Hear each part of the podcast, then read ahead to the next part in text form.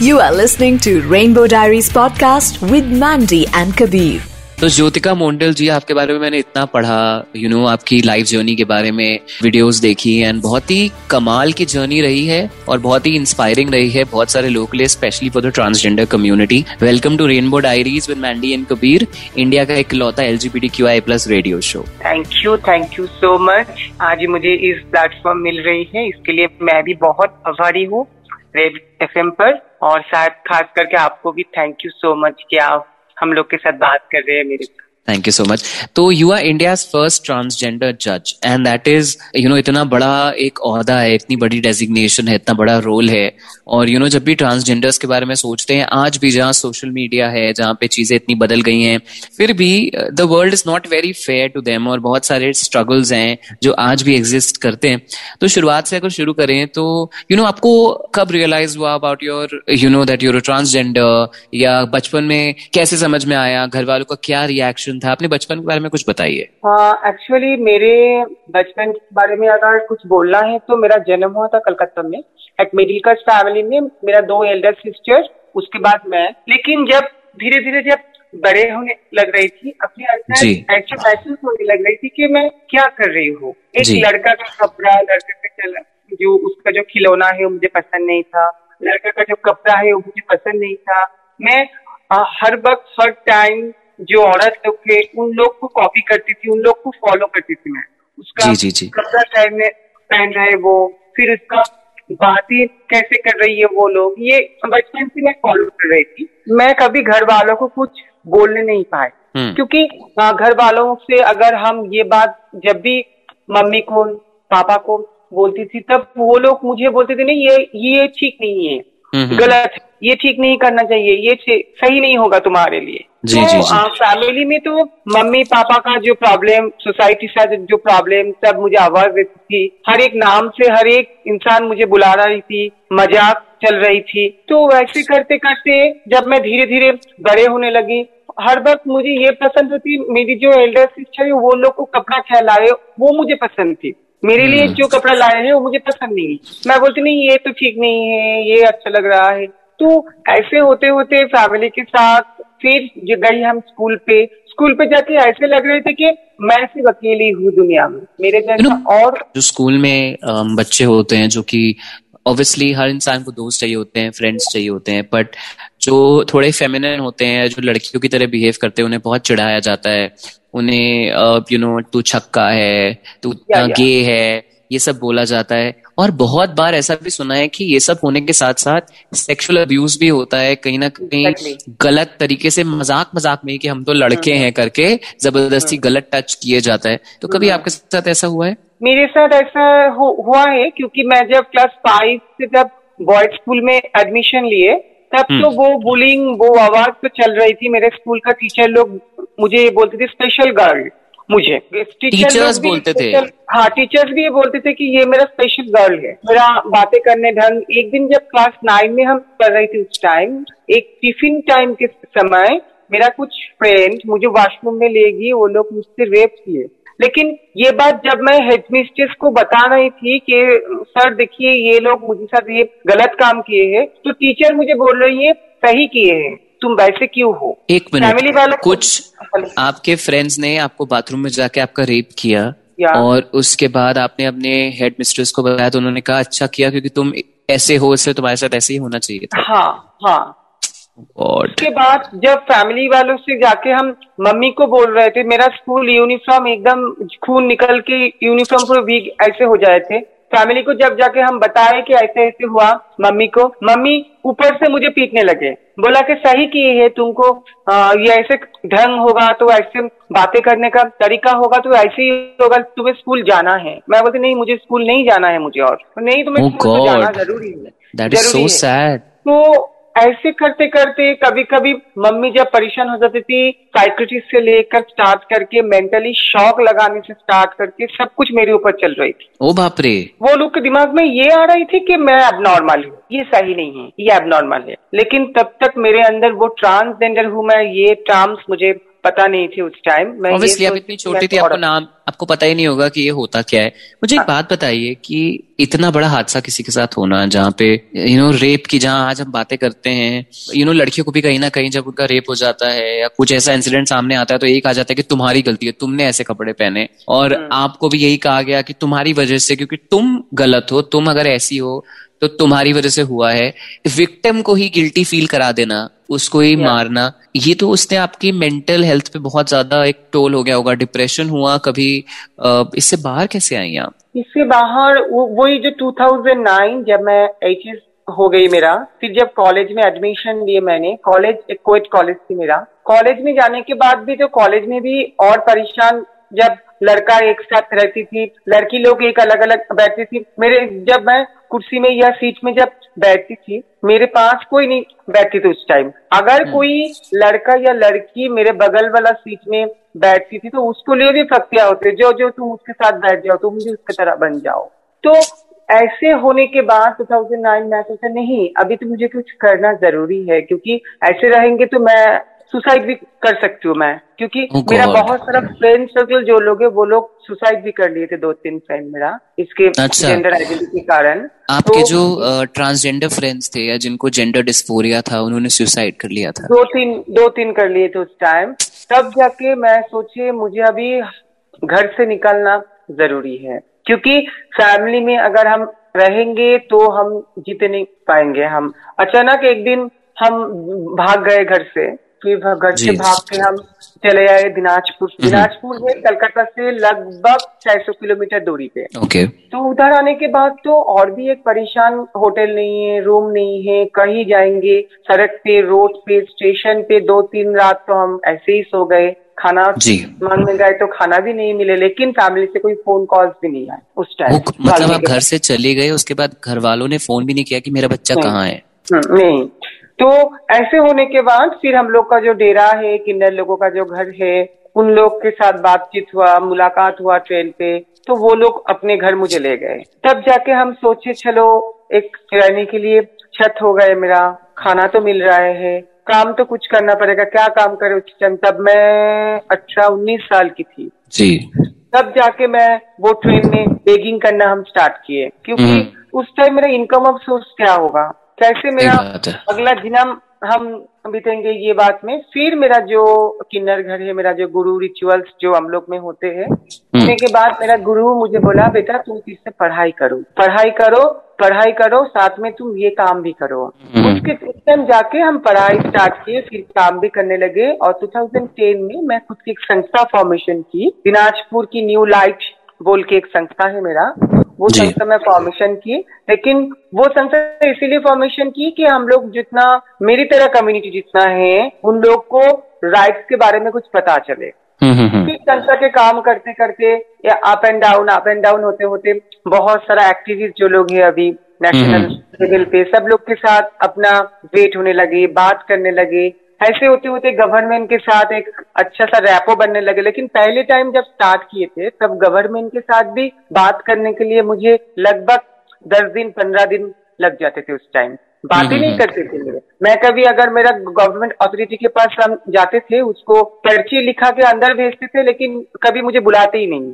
हम्म। सुबह से शाम हो जाते हैं मैं मुझे बात बताइए कहीं ना कहीं आपको लगता है कि ट्रांसजेंडर्स को सीरियसली नहीं लिया जाता है। मतलब अगर आप बाकी लोगों के साथ कहीं जॉब कर रहे हैं तो कहीं ना कहीं आपकी जो सेक्सुअल ओरिएंटेशन है या आप जो हैं वो बीच में आ जाता है। आप कितने भी इंटेलिजेंट हो कितने भी कमाल के हो अपने काम में लेकिन सीरियसली नहीं लिया जाएगा। आपको बस किन्नर ही समझा जाएगा वही आपकी आइडेंटिटी बना के छोड़ देते हैं। ऐसे मेरे साथ भी हुआ थे। मैं जब एक कॉर्पोरेट सेक्टर में जॉब ली थी मैं जहाँ पे वो फ़ोन कॉल्स करके लोन के बारे में हम लोग बता रहे थे। एक बैंक के अंदर में थी वो। फिर उधर सब जेंडर की सभी लोग बैठती थी उधर। लेकिन मेरे बातों से मेरे एटीट्यूड पे हम वो हर जो लोग हैं उन लोग से ज़्यादा काम अच्छी करती थी मैं। Okay. कंपनी को ज़्यादा प्रॉफिट मिलती थी मेरे से ऊपर। हम्म, हम्म, हम्म। फ़ोन पे बात करके मैं लोन स्मूथली सबसे निकल लेती थी। लेकिन अगर बॉस कभी आके मुझे कुछ गिफ्ट देते थे चॉकलेट हो या जो कुछ भी हो कब मुझे गिफ्ट करते थे। आपस से सब बोलते वो तो छक्का है छक्का है इसीलिए वो ऐसा अचीवमेंट किए। तो ये सुनने के बाद भी उसमें तो एक प्रॉब्लम थी वॉशरूम हम कहाँ जाए? लंच का टाइम। पे जितना भी मेरा कॉलिग थे वो लोग एक साथ खाना खा रहे थे। मैं कभी कभी शर्म से खाना भी नहीं खाती थी मैं। क्योंकि जाऊँ कहा? बैठू कहाँ? अगर जाना है। तो वो लोग तो मज़ाक उड़ाएगा मेरे से। वो मज़ाक मुझे कभी भी पसंद नहीं था। फिर कभी कोई दोस्त कभी कोई दोस्त बना आपका? कोई फ्रेंड बना जो कि आज भी आपके साथ है? दोस्त ऑफ़िस मतलब में या कॉलेज में? ऐसा तो कोई दोस्त मेरे साथ नहीं है लेकिन मेरा जो कम्युनिटी से है मेरा दो तीन दोस्त के साथ अभी भी बात होते हैं लेकिन उतना नहीं है। कभी कोई मैं ये बात किसी को नहीं बोल पाई कि ये मेरा बेस्ट फ्रेंड है। तो फ्रेंड कभी नहीं हुआ है ऐसे। दो चार दिन बात होते हैं फिर चलो ठीक है आज से मैं फिर आपका फ्रेंड बन हाँ। जाता हूँ। आज से हम दोनों दोस्त हैं। आप कोई पूछे कि आप तुम्हारा दोस्त कौन है तो आप कबीर का नाम लेना बोलना कबीर मेरा फ्रेंड है पुणे में रहता है ठीक है? ओके ओके थैंक यू चलो Welcome. कोई तो एक बात बताए हाँ। अच्छा मुझे बात बताइए। हाँ। कि यू नो ट्रांसजेंडर्स की लाइफ में अकेलापन तो खैर आजकल सबकी लाइफ में है। मुझे लगता है कि जितना सोशल मीडिया बढ़ रहा है भले ही आपके फॉलोअर्स इतने हैं सब कुछ है आप जॉब में भी अच्छे हो पर अकेलापन सबकी ज़िंदगी में है। पर ट्रांसजेंडर्स की ज़िंदगी में जहाँ पे फैमिली आपको सपोर्ट नहीं कर रही आपके साथ अगर रेप हो रहा है तो आपका स्कूल आप पे इल्ज़ाम लगा रहा है। हम्म हम्म। अकेलापन जो है ये किस तरह खाता है? मतलब जब आप अकेले काम करके घर आती हैं और अकेले बैठती हैं अकेले खाना खाती हैं क्या फील होता है उस समय?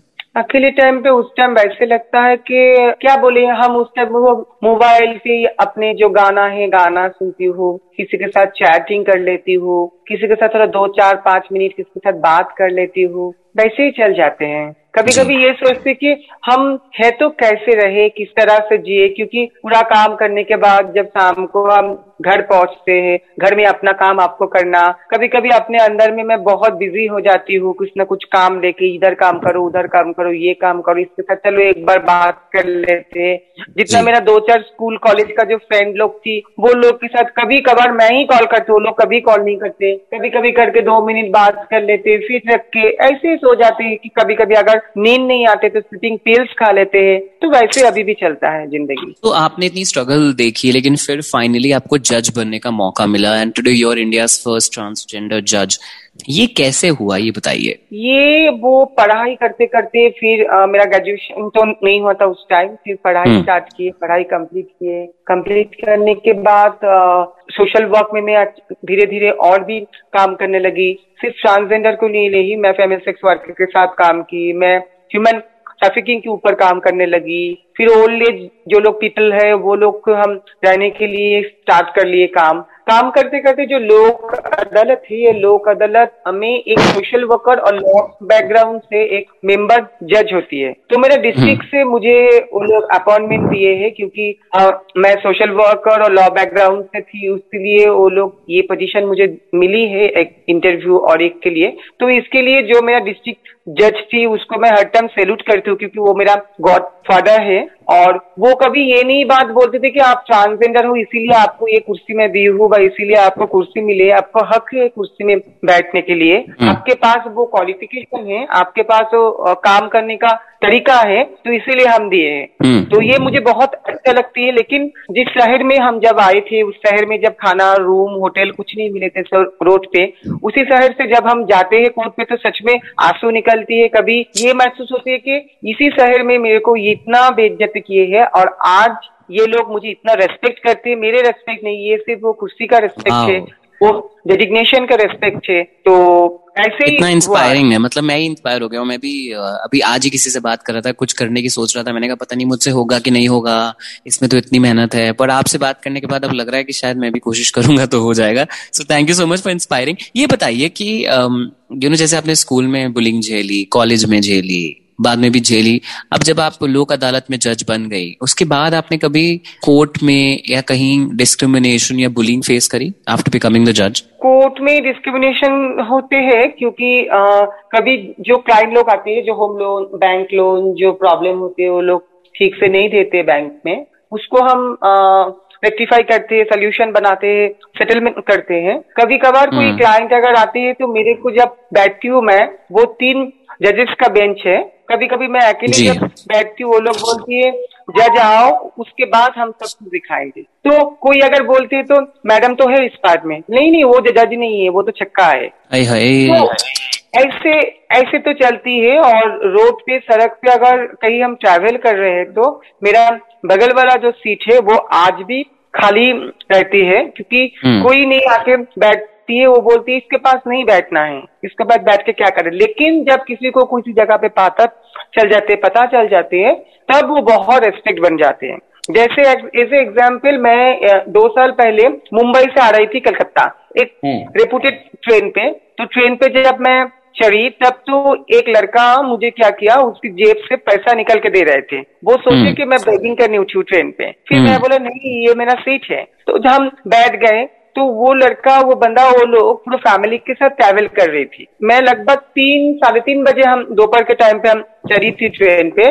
पूरा हम्म। रात बितर गई वो फैमिली ऐसे मेरे से तरह देख रही थी कि मैं एक पैसेंजर ही नहीं हूँ। उसमें हम चढ़ गए हैं किस हिसाब से। लेकिन हम्म। सुबह में अचानक उसकी वाइफ मुझे बोला आपको शायद मैं टीवी पे देखे आप जोईता मंडल हो ना? हम बोले हाँ जी। तब जाके बोला हो सॉरी मैम रात से आपके साथ बात नहीं हुई। एक सेल्फी ले लो, एक ये ले लो फैमिली वालों से मेरा नंबर लेना नंबर देना फैमिली में आओ। तो उस दिन मैं ये सोच रही थी, कहीं जगह पे जाके ये सिर्फ़, ये नहीं है, मेरा आइडेंटिटी को नहीं, वो सिर्फ़, वो कुर्सी, वो डेजिग्नेशन चाहे वो फैमिली हो, आज फैमिली के साथ मेरा अच्छा रिश्ता है फैमिली के साथ फ़ोन कॉल्स होते हैं 2017 8 जुलाई के बाद, और आज मैं फैमिली के साथ भी जुड़ी रहती हूँ लेकिन मैं अभी भी अकेली रहती हूँ फैमिली के साथ नहीं रहती हूँ और हर टाइम मुझे यही महसूस होते नहीं मुझे अकेली रहना है हम्म, हम्म, हम्म। जो मुझे मेरा आइडेंटिटी को इज़्ज़त देगी तो उसके लिए हम हैं लेकिन जिसमें मेरा आइडेंटिटी को इज़्ज़त नहीं सिर्फ़ मेरा काम को इज़्ज़त है उस जगह पे मैं ठीक नहीं समझती हूँ कि नहीं सही बात है मतलब कोई इंसान अगर आपको इंसान ही नहीं समझ रहा है और सिर्फ़ आपकी कुर्सी को जो है देख रहा है तो आई थिंक उस इंसान से एक प्रोफेशनल रिश्ता रखना ही बेहतर है। मुझे एक बात बताइए कि बहुत सारे ट्रांसजेंडर्स हैं जो कि बैगिंग करते हैं सेक्स वर्क करते हैं ऑब्वियसली बिकॉज़ जॉब्स नहीं मिलते। जैसे आपने बताया कि डिस्क्रिमिनेशन बुलिंग इतना कुछ होता है। जब आप जज बन गई आई एम श्योर उनके लिए बहुत इंस्पायरिंग होगा बिकॉज़ उनको भी लगा होगा कि वो भी कुछ कर सकते हैं, पढ़ सकते हैं, आगे बढ़ सकते हैं। तो कुछ ट्रांसजेंडर कम्युनिटी के लोग आपसे कहते हैं कोई आया है आपके पास कि मुझे ये करना है मुझे वो करना है मुझे बेगिंग नहीं करनी मुझे सेक्स वर्क नहीं करना? ऐसा हुआ है? ऐसे हुआ है क्योंकि मेरा संस्था के भी दो प्रोजेक्ट चलता है स्पेसिफिक ट्रांसजेंडर के ऊपर। तो लगभग बीस पच्चीस ट्रांसजेंडर मेरे ऑफ़िस में नौकरी करती है अभी। जिन जिनके पास पढ़ाई कंप्लीट नहीं हुआ है मैं उसको ये बताती हूँ तुम डिस्टेंस में पढ़ाई करो। पढ़ाई के साथ तुम कुछ नौकरी करो। मेरा दो चार बच्चा एक नर्स हुआ है अभी रिसेंटली एक एक हॉस्पिटल में जॉब मिल गई एक को एक एमएसडब्ल्यू कर रही है और दो तीन सेल्फ हेल्प ग्रुप बनाए मैंने हम्म। जहाँ पे हम बोलते हैं कि बेगिंग तुमको पसंद नहीं है मत करो। अपने सेल्फ इंडिपेंडेंट होके आप सेल्फ एक सेल्फ हेल्प ग्रुप बनाओ जिसमें आप एक बिज़नेस स्टार्ट करो। उसके लिए जो जो करना है ट्रेनिंग करनी है, क्या करनी है, हम थोड़ा कोशिश करेंगे किसी जगह से मदद मिले। तो अभी लगभग मेरा दो सेल्फ हेल्प ग्रुप है, जिसमें 20 ट्रांसजेंडर है और मेरा ऑफ़िस में, मैं सबको ये बताती हूँ कि पढ़ाई करो साथ में या बिज़नेस करो क्योंकि ये बेगिंग और ये सबको पसंद नहीं है। बहुत फोर्स में जाके कर रही है लेकिन गवर्नमेंट हम्म। से कुछ स्कोप कुछ मिल जाए तो और भी हम लोग और भी हेल्प कर सकते क्योंकि अपना जे से अपना खुद से सबको नहीं कर पाती हूँ ना। हम्म, हम्म, ये बताइए कि अगर ट्रांजिशन की बात करें तो आपका ट्रांजिशन हुआ बहुत सारे ट्रांसजेंडर्स हैं। अब ट्रांसजेंडर बिल भी आ गया है जिसके अगेंस्ट बहुत सारे लोग खुश नहीं हैं। ट्रांसजेंडर मेरी एक दोस्त है उसको सर्टिफिकेट मिल गया अब सर्टिफिकेट्स मिलने लगे हैं। सो so, आपका ये ट्रांजिशन का पूरा प्रोसेस कैसा था? ट्रांजिशन का प्रोसेस तो मेरे लिए उतना प्रॉब्लम नहीं हुआ है। 2014 में मैं लीगली चेंजेस किए फिजिकली भी चेंजेस किए। उसके बाद मेरे लिए प्रॉब्लम नहीं है लेकिन आफ्टर ट्रांसजेंडर बिल होने के बाद कुछ प्रॉब्लम आ रही है ट्रांस कम्युनिटी के लिए मेरे इधर पे जो प्रॉब्लम है डिस्ट्रिक्ट मैजिस्ट्रेट के पास जाके जो सर्टिफिकेट लाना है हम्म, हम्म, उसमें हम्म। बहुत सारा ट्रांसजेंडर को एक प्रॉब्लम है कि हम क्यों? क्योंकि एक लड़का जब जन्म होती है उसके किसी से सर्टिफिकेट नहीं आना पड़ता है वो बताते हैं मैं लड़का हूँ। तो 2014 में नालसा वर्डिक्स जब मिल गए हैं नालसा वर्डिक्स में जब आ गए सेल्फ आइडेंटिटीज आइडेंटिटीज जो बता सकते हैं तो अभी क्यों हमें उसमें जाकर ये स्क्रीनिंग कमेटी से मेरे जो सर्टिफिकेट है वो ले आओ। एक मतलब बात जब तक आपके पास बात नहीं होगा, जब हम लोग ने कर लिए ट्रांसजेंडर नहीं हो। और हाँ। ये स्क्रीनिंग कमेटी लंबा सफ़र है। डीएम के पास जाओ उस साइड से ये इधर करेगा इस टेबल से इधर और ट्रांसजेंडर होगी तो जो काम दो दिन में सबके लिए होती है ट्रांसजेंडर के लिए हो तो बीस दिन दिन लगेंगे। सही बात क्योंकि ट्रांसजेंडर को इम्पोर्टेंस ही नहीं देते हैं। कोई हम्म, इम्पोर्टेंस ही नहीं देती और जो लोकल जो गवर्नमेंट जो रहती है डीएम बताओ या जो कलेक्टर जो भी है ये लोग तो दो ढाई साल में ट्रांसफ़र हो जाते हैं। हम लोग जाते हैं उसको सेंसिटाइज करते हैं फिर दो ढाई साल में ये लोग ट्रांसफ़र होके दूसरी जगह चल जाते हैं कोई नया आ जाते हैं इस तो फिर जाके उसको सेंसिटाइज करो। ये करते लंबा एक सफ़र में हम लोग पड़ रहे हैं और अभी तो पैंडेमिक सिचुएशन है लग दो सालों से वैसे ही चल रहा है लगभग। तो प्रॉब्लम तो बहुत सारा ट्रांसजेंडर को फ़िलहाल मेरे इस साइड पे तो बहुत सारा ट्रांसजेंडर को प्रॉब्लम है। और हम्म। अगर ये स्क्रीनिंग कमेटी है तो 2014 में मैं सब कुछ चेंजेस लगाई मैं जब चेंजेस की हूँ मैं तो कौन सा सही है? आज जो डिस्ट्रिक्ट मजिस्ट्रेट के पास जाके सर्टिफिकेट ले आएगी वो सही है या मैं सही हूँ? अगर वो सही है तो मेरा वाला तो मुझे भी क्या जाना पड़ेगा उस साइड पे जाने के हम्म, लिए? तो इसमें हम्म। बहुत सारा कंट्रीब्यूटेड है और बहुत सारा क्वेश्चन है जो ट्रांसजेंडर कम्युनिटी के लिए बिल में जो प्रॉब्लम है और बिल में जो और दो चार प्रॉब्लम है हम लोग का एडप्शन क्यों नहीं हो रहा है। हम लोग भी तो अडप्ट कर सकते क्योंकि हम लोग ज़्यादा अकेलीपन बिताती हो। सही बात है अगर अडप्शन की राइट्स मिल जाए हम लोग को तो फिर भी तो हम लोग अडप्ट करके तो उसके साथ तो आपका टाइम बिता सकते हो मेरे टाइम बिल्कुल सही बोल रहे हैं अच्छा मुझे एक बात बताइए कि यू नो आप यहाँ तक पहुँच गई हैं। आपने इतना कुछ झेला चाहे वो बुलिंग हो चाहे वो डिस्क्रिमिनेशन हो रेप हो यू नो स्ट्रगल्स हो you know begging working hard studying जज बनना। फाइनली यू नो आपको इज़्ज़त मिलती है और आपके अहदे को रिस्पेक्ट किया जाता है। ऑब्वियसली अभी भी बहुत कुछ है जो बदलना है पर फिर भी आप बहुत आगे आ गई हैं अपनी लाइफ में। अब आगे क्या चाहती हैं? यू नो किसी से शादी करना चाहती हैं किसी के साथ रहना चाहती हैं। आप किसी को डेट कर रही हैं? हाँ है तो। हाय हाय क्या बात है कौन है? है लेकिन लेकिन उसमें भी मेरा बहुत सारा प्रॉब्लम है। उसकी भी फैमिली है। फैमिली पे जाके वो कैसे उसको मोटिवेट करेगी मेरे तरह कि मेरा जो वाइफ है या गर्लफ्रेंड है वो एक ट्रांसजेंडर है। वो फैमिली वालों से बहुत कुछ प्रॉब्लम है अभी भी। तो अभी वो ओवरकम नहीं हुए यू नो जब भी आप प्यार में पड़ते हैं तो कहीं ना कहीं एक डर होता है कि मुझे पता है ये चलेगा नहीं कुछ साल में खत्म हो जाएगा। या बहुत सारे हाँ। लोग यू नो ट्रांसजेंडर्स को बहुत ही सेक्सुअल ऑब्जेक्ट्स की तरह देखते हैं कि इनके साथ सेक्स करना है। कहीं ना कहीं आई थिंक एक वो बहुत ही बड़ा कभी कभी ऐसा डर लगता है कि यार मतलब दिल तो लगा लिया है पर, पर मुझे पता है दिल टूट जाएगा। डर तो लगता है कि चलो कभी छोड़ देगी तो क्या होगा मेरा हाल। लेकिन फिर भी मैं ये भी सोचती हूँ ये सिर्फ़ ट्रांसजेंडर के लिए नहीं ये तो जनरल है। मेन स्ट्रीम भी होते हैं जनरल है। हम्म। तो अगर छोड़ देगी तो क्या होगा देखते हैं क्या होते हैं। नया मिल जाएगा। तो- मैं इतनी हाँ। टैलेंटेड हूँ इतनी सुंदर हूँ कोई नया मिलेगा। वैसा नहीं। और जो इसमें जैसे कि मैं ये सोचती हूँ कि रहना है तो किसी के साथ तो उसको रजिस्ट्री भी करके रहना है मुझे। लेकिन अभी भी वो रजिस्ट्री नहीं हो रहे हैं। एक लड़का और लड़की को ही हो रही है तो इसमें भी हम लोग मेरी थोड़ा प्रॉब्लम है मेरी थोड़ा अ, अलग से एक फील हो रहा है कि क्यों मैं खुद को औरत बता के किसी लड़के के साथ मैं शादी कर लूँ। सही बात है। अच्छा, मुझे- पसंद नहीं है। मुझे बताइए कि यू नो हर इंसान की ज़िंदगी कोई ना कोई गाना होता है जो वो सुनता है तो उसको लगता है कि ये गाना मेरी ज़िंदगी को डिफाइन करता है या वो रिलेट करता है उस गाने से। तो कोई गाना है जो आपको बहुत पसंद है आपको लगता है कि मेरी ज़िंदगी इस गाने ये गाना मेरी ज़िंदगी पे ऐसा लगता है लिखा गया हो? कोई बंगाली गाना हो हिंदी गाना हो कोई भी। मेरे तो एक गाना बहुत अच्छा लगता है तारों के शहर में जो गाना है वो मुझे बहुत अच्छा लगता है। गाएँगे आप हमारे लिए? ज़्यादा करके वो जगह बहुत बहुत अच्छा लगता है वो एक्चुअली मेरा वॉइस ठीक नहीं है। कोई बात नहीं आपका वॉइस अच्छा है चलो गाओ हम सुनेंगे। सिर्फ़ उसी जगह पे।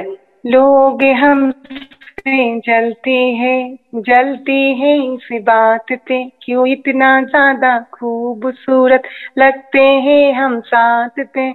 सिर्फ़ इस जगह पे मुझे बहुत अच्छा लगता है क्योंकि मैं जब मेरा जो बॉयफ्रेंड थे उसके साथ जब हम घूमती हूँ फिरती हूँ तो बहुत हम दोनों में ये गाना करते हैं। सो स्वीट ऑफ़ यू अगर वो स्टोरी बहुत अच्छा लगता है हम दोनों कभी कभी आपस में ये भी बोलते हैं अगर किसी का कुछ प्रॉब्लम है जैसे उसका एंडिंग होती है उस गाने का काश हम लोग को भी ऐसी एंडिंग हो जाएगा तो ये भी होगा अच्छा होगा ज़रूर इंशाल्लाह ज़रूर होगा। लेकिन होगा होगा। उम्मीद पे दुनिया कायम है। अच्छा मुझे जाने से पहले ये बताइए कि इंटरव्यू खत्म करने से पहले कि वो सारे लोग जो कि ट्रांसजेंडर्स को जज करते हैं उनको बहुत सारे उन्होंने स्टीरियोटाइप्स बॉक्सेस बना रखे हैं उन लोगों को कभी मौका नहीं मिलता ना फेस टू फेस कुछ कहने का। कोई अगर आपको जज करे तो आप बगल से निकल जाते हो। आज अगर आपको रेड एफ़ पे मौका मिल रहा है रेनबो डायरीज पे उनसे कुछ कहने का तो आप उन्हें क्या कहेंगी? मैं ये बात सिर्फ़ बताएँगे कि दुनिया बहुत आगे आ चुकी है अभी। अभी औरत लोग भी सब कुछ कर सकते हैं और जब हम ट्रांसजेंडर लोग एक आइडेंटिटी हो हम लोग को मौका मिलने से हम लोग बहुत कुछ कर सकते हैं। लेकिन सबसे ये रिक्वेस्ट है कि अभी ये नहीं सोचो कि वो उसका जेंडर आइडेंटिटी क्या है। आप उसको काम को देखो उसका हौसला को देखो। वो, वो उसको अंदर क्या है वो चीज़ देखो। वो चीज़ देखे उसको जो काम है, उसका जो सम्मान है, उसको सम्मान करो। हम लोग सबके साथ चलना चाहते हैं। अगर किसी को हम लोग के साथ चलना नहीं है तो प्लीज़ हम लोग को चलने दीजिए, रुकिए मत। क्या बात है? और आई थिंक कोविड के टाइम में जहाँ पे जब कोई चला जाता है तो वो गे स्ट्रेट ट्रांसजेंडर बाइसेक्सुअल नहीं होता, वो बस इंसान होता है। और यू नो आई थिंक इस टाइम इस मुश्किल टाइम ने हमें ये तो सिखाई दिया है कि इंसान ही इंसान के काम आता है और हम सबको इंसान की तरह ही समझा जाए तो वही बेटर होगा। थैंक यू सो मच बहुत अच्छा लगा आपसे बात करके और आपने जैसे कहा, आपका कोई दोस्त नहीं है अब किसी को दोस्त नहीं कह पाई। अब आपसे कोई पूछे कि तुम्हारा दोस्त है तो तुम बोलना हाँ मेरा दोस्त है कबीर, पुणे में रहता है, रेडियो में काम करता है। और आपको जब मन करे आप मुझे फ़ोन कर सकती हैं। Okay okay thank you thank you so much Red F और स्पेशली आपको. Thank you please take care of yourself you are listening to Rainbow Diary podcast with Mandy and Kabir